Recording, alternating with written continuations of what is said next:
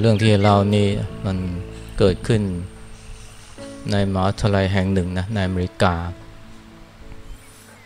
วันหนึ่ง อาจารย์ก็เขียนโจทย์นะขึ้นกระดาน ให้นักศึกษาหาคำตอบโจทย์นี้ก็เกี่ยวข้องกับนโปเลียนนะนโปเลียนนี่เป็นจกักรพรรดิฝรั่งเศสเมื่อ 200 ปีที่แล้ว ซึ่ง เคยกรีธาทัพเนี่ยไปถึงประเทศรัสเซียนะซึ่งเป็นช่วงฤดูหนาวนะหิมะก็ตกอย่างหนักนะโจทย์ก็มีอยู่ว่าเนี่ยนโปเลียนเนี่ยให้กองทัพของตัวเนี่ยกรีธาทัพระยะทางเป็นพันๆกิโล ย่ำหิมะไปจนถึง รัสเซียนะโดยใส่รองเท้าบางๆนะรองเท้าหนังบางๆ ถามว่าทำไมถึงทำเช่นนั้นได้นะอะไรทำให้นโปเลียนเนี่ยสามารถกรีธาทัพ โดยที่นักรบเนี่ยนะสวมรองเท้าบางๆเนี่ยไปจนถึงรัสเซียนะ ทั้งที่หิมะนี่ก็ มีเป็นระยะทางเป็นพันพันกิโลเมตร นักศึกษานี่ก็พยายามหาคำตอบนะบางคนก็ใช้คำอธิบายทางวิทยาศาสตร์นะว่าความกดดันนะที่มันไม่สม่ำเสมอก็อาจจะทำให้อากาศนะมันไม่หนาวมากนะ บางคนก็อธิบายว่าเป็นเพราะความมุ่งมั่นนะของทหารนะที่คิดถึงประเทศชาตินะมากกว่าความทุกข์ความเดือดร้อนของตัว แต่ละคนก็พยายามสรรหาคำตอบนะตามความรู้ตามมุมมองของตัว ก็ใช้เวลาอยู่นานนะ เพราะว่าอาจารย์ให้เวลาไปวันหนึ่ง นะเพื่อจะหาคำตอบ พอนักศึกษาแต่ละคนนะเขียนคำตอบส่งอาจารย์ อาจารย์ก็บอกว่าเนี่ยที่จริงเนี่ยพวกคุณไม่น่าจะเสียเวลามากนะ เพราะว่าถ้าใช้สามัญสำนึกเนี่ยก็จะรู้ว่ามันเป็นไปไม่ได้นะใส่รองเท้าบางๆเนี่ยย่ำหิมะเป็นระยะทาง พันเป็นพันๆกิโลเมตรเนี่ยนะไปถึงรัสเซียเนี่ยมันเป็นไปไม่ได้นะถ้าพวกคุณเนี่ยใช้สามัญสำนึกนะ ก็จะรู้ว่ามันเป็นโจทย์ที่นะไม่มีทางเกิดขึ้นจริงได้ นักศึกษาก็น่างงายไปตามๆกันนะแต่ก็คงได้บทเรียนนะว่าคำถามเนี่ยหรือโจทย์เนี่ย บางครั้งเนี่ย มันก็ไม่ใช่ความจริงเสมอไป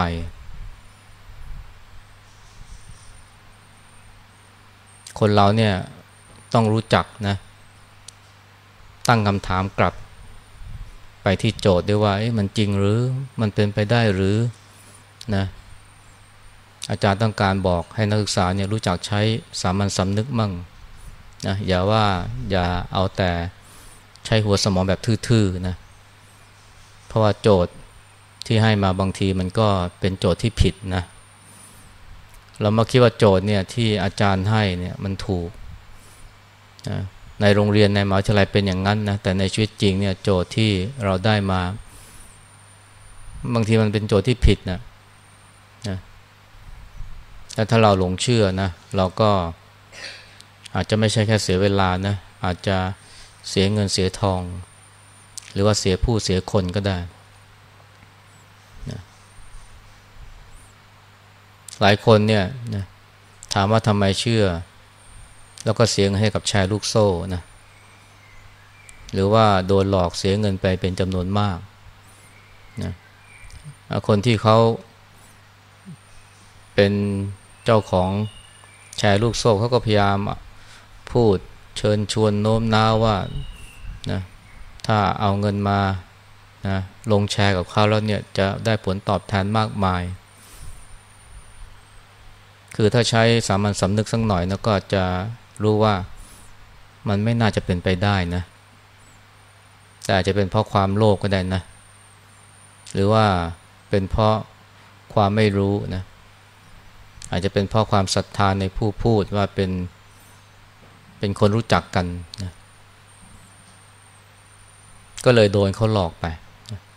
แล้วเรื่องแบบนี้ก็เกิดขึ้นอยู่เสมอๆนะคือถ้าคนเราเนี่ยนะลองใช้สามัญสำนึกสักหน่อยเนี่ย มันก็จะรู้ว่าหลายสิ่งหลายอย่างที่เราได้ยินได้ฟังมาเนี่ย มันไม่น่าจะจริงอะ่ะนะเดี๋ยวนี้มันมีข่าวลือข่าวลวงมากมายนะ ทั้งเกี่ยวกับเรื่องการเมืองเกี่ยวกับเรื่องเศรษฐกิจเกี่ยวกับเรื่องเกี่ยวกับเรื่องสุขภาพนะแล้วคนก็เชื่อ เพียงเพราะว่าคนที่ส่งข้อความมาหรือคนที่แชร์มานะเป็นคนรู้จักนะ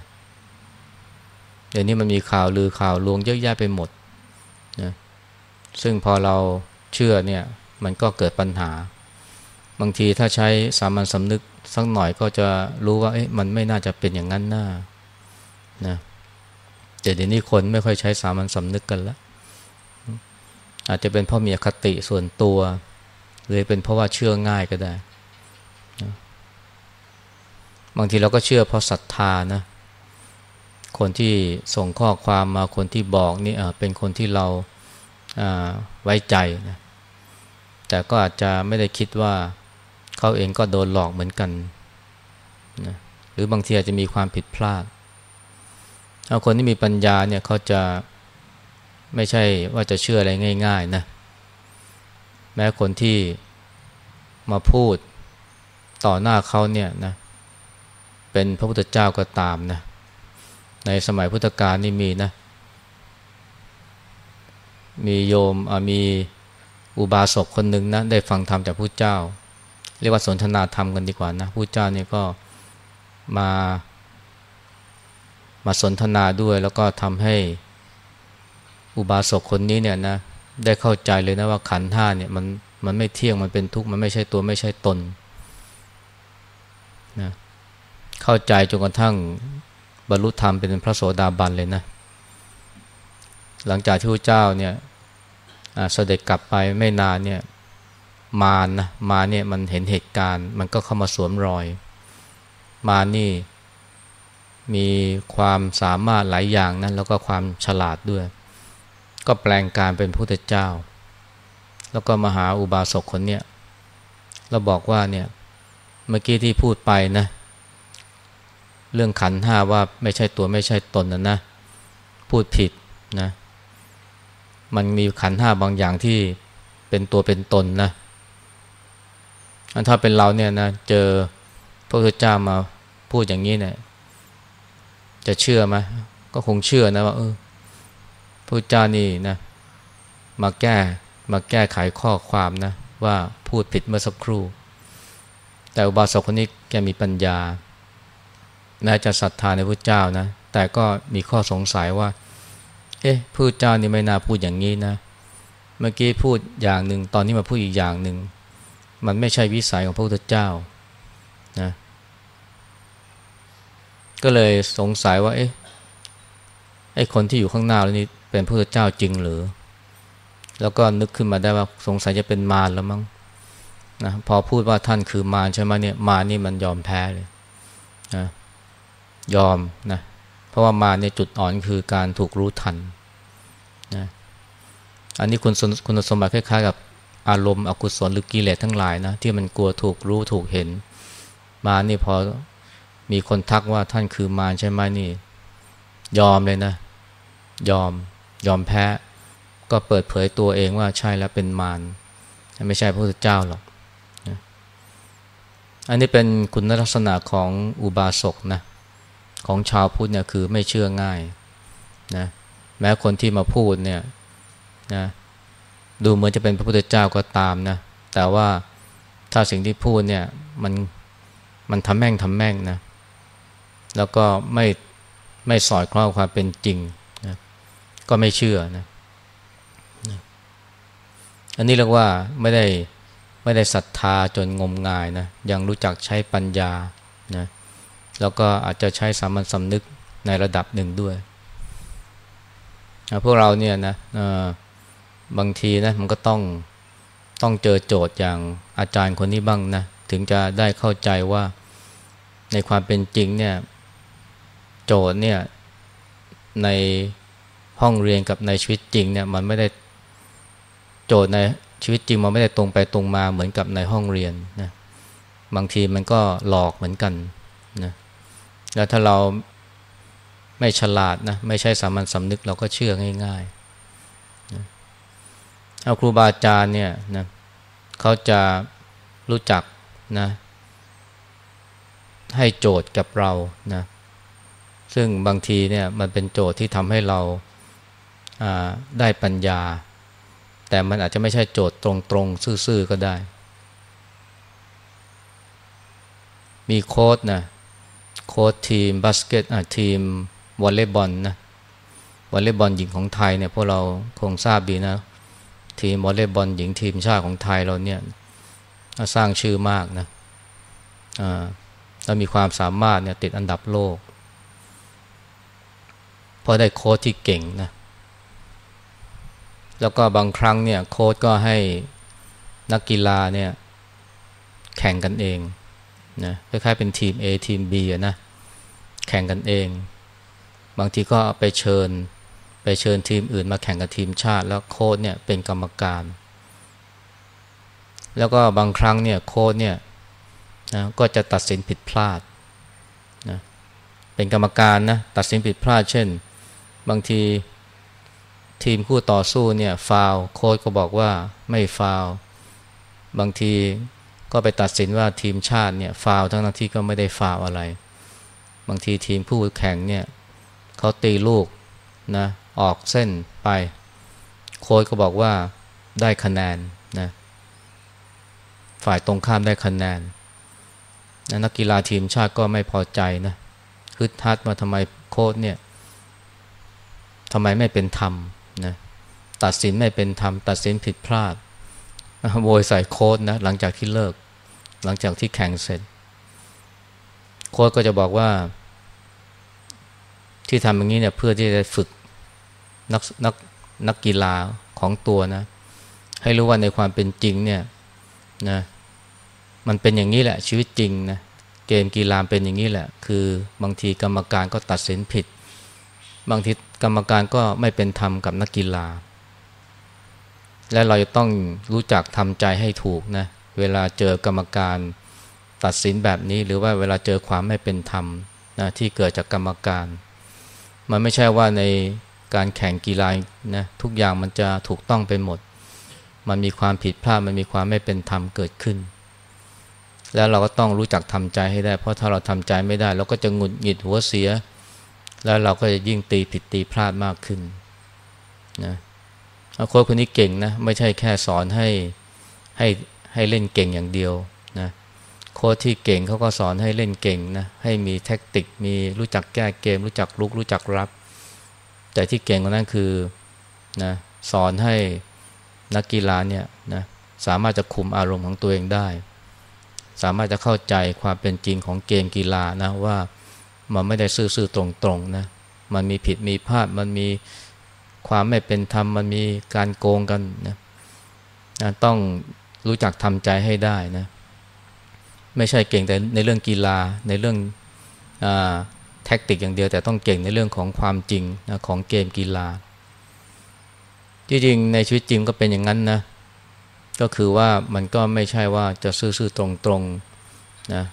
บางทีมันก็มีความไม่ถูกต้องเกิดขึ้นกับเรา มีความไม่เป็นธรรมเกิดขึ้นกับเรานะหลายคนทำใจไม่ได้ เช่นเวลาเจ็บป่วยเนี่ยนะทั้งๆทที่ก็ทำความดีมานะทำบุญทำกุศลมามากมาย ศีลก็รักษาบุญก็ทำนะแต่ทำไมเจ็บป่วยนะบางทีไม่ได้ป่วยธรรมดาเป็นมะเร็ง หลายคนทำใจไม่ได้ว่าทำไมถึงต้องเป็นชั้นทำไมต้องเป็นชั้นไม่เป็นธรรมเลย มันไม่แฟร์เลยนะไอ้ยิ่งทำอย่างเงี้ยนะยิ่งคิดแบบเนี้ยมันยิ่งซ้ำเติมตัวเอง ยิ่งทำให้เป็นทุกข์มากขึ้นนะเพราะว่าจริง ๆ ความยุติธรรมเนี่ยนะมันเป็นเรื่องที่เราสมมุติกันขึ้นมานะในความเป็นจริงมันมันก็มันไม่ใช่ว่ามันจะเป็นธรรมอย่างที่เราสมมุติหรืออย่างที่เราตั้งกติกา นะแม้แต่ในเกมกีฬามันก็มันมันก็ไม่ได้เป็นอย่างนั้นนะตามหนังสือนะความทุกข์ที่เกิดขึ้นกับเราเนี่ยบางครั้งมันก็ดูเหมือนไม่มีเหตุไม่มีผลนะบางคนนี่ก็ทำงานหนักมานะตั้งแต่เป็นเด็กก็หาเช้ากินค่ำต้องเรียนหนังสือต้องช่วยตัวเองนะพอมีครอบครัวนะก็ต้องเลี้ยงลูกนะ โดยพ่อผู้หญิงนี่ก็เลี้ยงลูกมาอย่างเรียกว่าแทบเลือดตากระเด็นนะลูกก็เยอะรายได้ก็น้อยนะก็สามารถที่จะหาเงินส่งเสียลูกจนเรียนจบมหาวิทยาลัยนะบางคนก็เรียนเป็นถึงหมอนะพอลูกนี่นะโตมีอาชีพการงานที่มั่นคง ก็ถึงคราวที่ตัวเองจะสบายสักทีลำบากมาตั้งแต่เล็กนะแต่พอ อายุห้าสิบนะแทนที่จะได้เสพเสวยผลพวงจากความเพียรพยายามนะที่เลี้ยงตัวเองเลี้ยงครอบครัวมา เลี้ยงลูกจนโตจนเขามีหลักมีฐานที่มั่นคง บอกว่าป่วยนะบางทีก็พิการเป็นอัมพฤกษ์อัมพาตบางทีก็เป็นมะเร็ง บางคนเนี่ยก็จะรู้สึกอมทำไมมันไม่ยุติธรรมแบบนี้ คนที่เป็นลูกก็อาจจะเสียใจนะว่าแม่ของตัวเองเนี่ยทำงานหนักมา ทั้งชีวิตถึงเวลาบั้นปลายน่าจะมีความสุขนะต้องมาเป็นทุกข์แบบนี้อีก ก็จะโวยวายตีโพยตีพายคร่ำครัวไม่เป็นธรรมไม่เป็นธรรม มันไม่แฟร์เลย แต่ชื่อก็เป็นอย่างนี้แหละนะ มันเป็นอย่างเงี้ยบางทีมันก็ไม่สามารถจะดำเนินแบบเส้นตรงได้ ทั้งๆทที่เราก็รู้ว่านะทำดีก็น่าจะได้ดีทำชั่วก็น่าจะได้ชั่ว แต่ว่ามันก็มีเหตุปัจจัยหลายอย่างที่ มันไม่ทำให้ตรงไปตรงมาอย่างนั้นนะสิ่งที่เราจะต้องทำก็คือรู้จักวางใจว่าเออมันเกิดขึ้นแล้วนะจะไปโวยวายตีโพยตีพายมันก็ซ้ำเติมตัวเองนะแต่ว่าไปแล้วเนี่ยไอ้สิ่งที่เกิดขึ้นเนี่ยนะถ้าเราเอาแต่โวยวายตีโพยตีพายเราก็แย่นะสิ่งที่ควรทำคือตั้งหลักว่า เออ แล้วเราจะทำยังไงกับมันดี มันเมื่อคนที่เล่นไพ่นะ บางคนเนี่ย จั่วทีไรนะมันได้แต่ไพ่ไม่ดี ไพ่ไพ่เลขต่ำๆนะ ได้สองมั่งได้สามมั่งได้สี่มั่งนะคนที่เป็นนักเล่นไพ่นะที่เก่งๆเนี่ยนะเขาจะไม่เอาแต่โวยวายตีโพยตีพายว่าทำไมมันได้ไพ่บวยบวยแบบนี้นะ แต่เขาจะคิดว่าเออทำยังไง จะใช้ไพ่ที่ที่อยู่ในมือเนี่ย แล้วก็เล่นให้มันดีที่สุด บางคนก็เล่นชนะนะทั้งที่ไพ่ในมือเนี่ย มันแย่กว่าไพ่ของคู่แข่งนะบางทีคู่แข่งหรือเพื่อนที่ที่เล่นด้วยนี่นะมีแจ็คแมมคิงนะมีเอแต่ก็ยังแพ้นะยังแพ้คนที่มีไพ่ต่ำๆนะนะเพราะว่าเขาเนี่ยรู้จักใช้ไพ่ที่มีอยู่ให้เกิดประโยชน์นะมันเหมือนกับแม่ครัวนะที่บางทีก็ได้ได้เครื่องครัวที่ไม่ค่อยสมบูรณ์ ไม่ค่อย ไม่ค่อยครบถ้วน วัตถุดิบก็มีน้อย แต่ทำไมบางคนเนี่ยสามารถจะปรุงอาหารได้อร่อย อร่อยกว่าแม่ครัวที่เขามีเครื่องคราวครบบริบูรณ์นะมีวัตถุดิบเพียบนะอันนี้เป็นเพราะว่าเขาเนี่ยแม่ครัวคนที่เขาได้ของมาน้อยเนี่ยเขาไม่มัวแต่บ่นนะว่าโอ้ยทำไมฉันไม่รับความเป็นธรรมทำไมฉันได้ของแค่นี้ เขาจะไม่มัวเสียเวลาบ่นแต่เขาจะพยายามนะเอาสิ่งที่มีอยู่ในมือนี่แหละนะมาใช้เกิดประโยชน์มากที่สุด เวลาเจ็บป่วยนะก็ไม่ได้เอาแต่ข้ามครวนนะแต่ว่าหาประโยชน์จากความเจ็บป่วยว่าเออมันสอนอะไรเรานะนะความเจ็บป่วยเนี่ยบางทีมันก็สอนธรรมะให้กับเราได้นะอันนี้ต้องรู้จักหาประโยชน์จากสิ่งที่มีอยู่นะ แต่ทั้งหมดนี้ก็ต้องเริ่มต้นจากการที่ยอมรับว่าเอออะไรที่เกิดขึ้นแล้วเนี่ยมันป่วยการที่จะบ่นว่าไม่เป็นธรรมไม่ถูกต้องนะนั้นเนี่ยการที่โค้ดเนี่ยนะเขาโยนโจทย์ครูอาจารย์ที่เขาโยนโจทย์ที่มันผิดนะหรือว่าโค้ดเนี่ยที่ตัดสินไม่เป็นธรรมเนี่ยนะมันเป็นการสอนนะเป็นการให้บทเรียนชีวิตที่สำคัญ ซึ่งบางทีมันไม่มีในโรงเรียน มันไม่มีในมหาวิทยาลัยนะในชีวิตจริงเนี่ยมันมันมันไม่เหมือนกับสิ่งที่เราเรียนมา เส้นตรงที่มันตรงจริง ๆ เนี่ยนะเราเห็นได้แต่ในวิชาเลขาคณิตนะวิชาเลขาคณิตนี่เส้นตรงเดียเลย แต่ในชีวิตจริงหาเส้นตรงยาก วงกลมที่มันวงกลมแบบวงกลมที่ทำด้วยวงเวียนนะในชีวิตจริงเนี่ยในโลกกว้างเนี่ยมันไม่มีวงกลมขนาดนั้นนะ มันไม่มีวงกลมนะในธรรมชาติที่มันกลมดิกเลยเนี่ยนะไอ้กลมดิกเนี่ยมันมีอยู่แต่ในวิชาเลขาคณิตนะในตำราเส้นตรงหรือว่าเส้นสี่เหลี่ยมจัตุรัสที่มันเป๊ะเป๊ะเป๊ะเลยเนี่ย มันมีอยู่แต่ในหนังสืออยู่ในห้องเรียน แต่มันไม่มีในชีวิตจริง ไม่มีในโลกกว้างนะธรรมชาตินี่มันไม่มีวงกลมที่กลมดิกหรือว่าสี่เหลี่ยมจัตุรัสที่เป๊ะๆนะอันนี้เราก็ต้องนะรู้จักนะ เรียนรู้ที่จะเข้าใจความจริง แล้วก็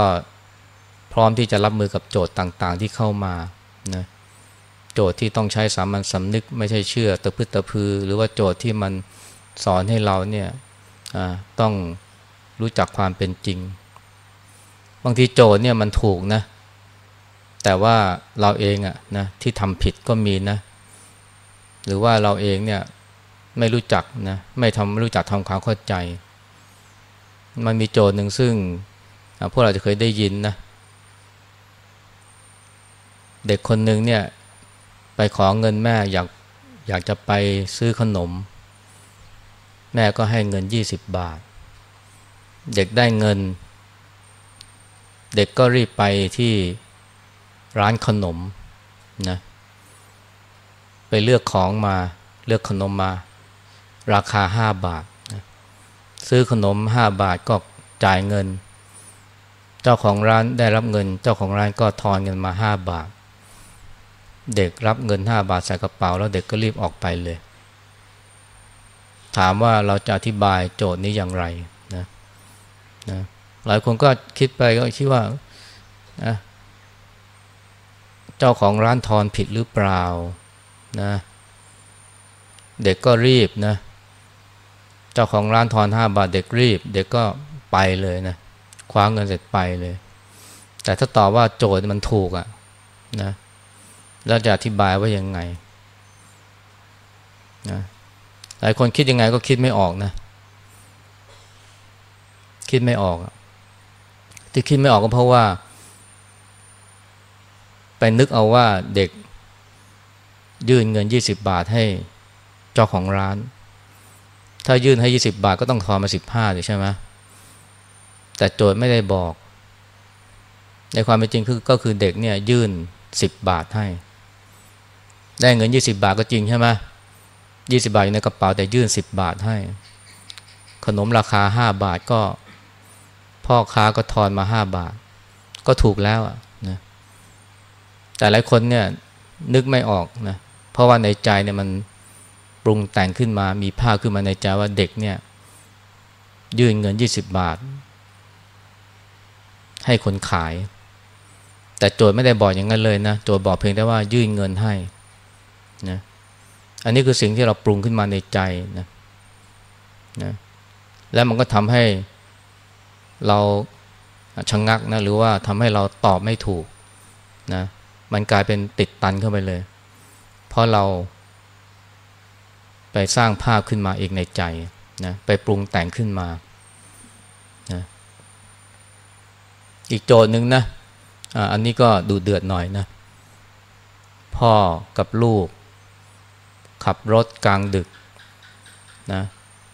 บอกว่าพอผ่านทางรถไฟเนี่ย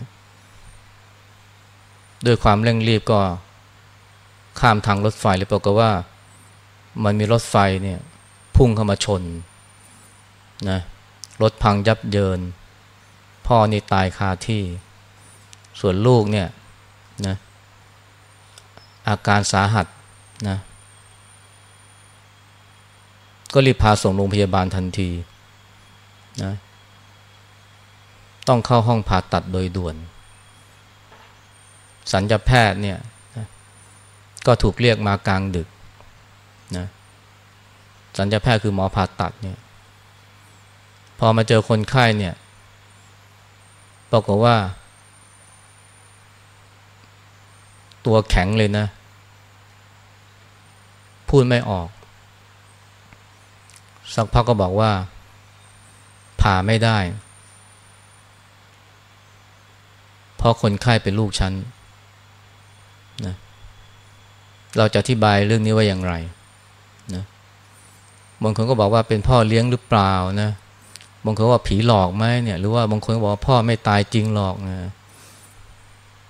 บางคนคิดเป็นวันนะตอบไม่ได้พ่ออะไรพ่อไปคิดว่าสัญญาแพทย์นี่เป็นผู้ชายนะ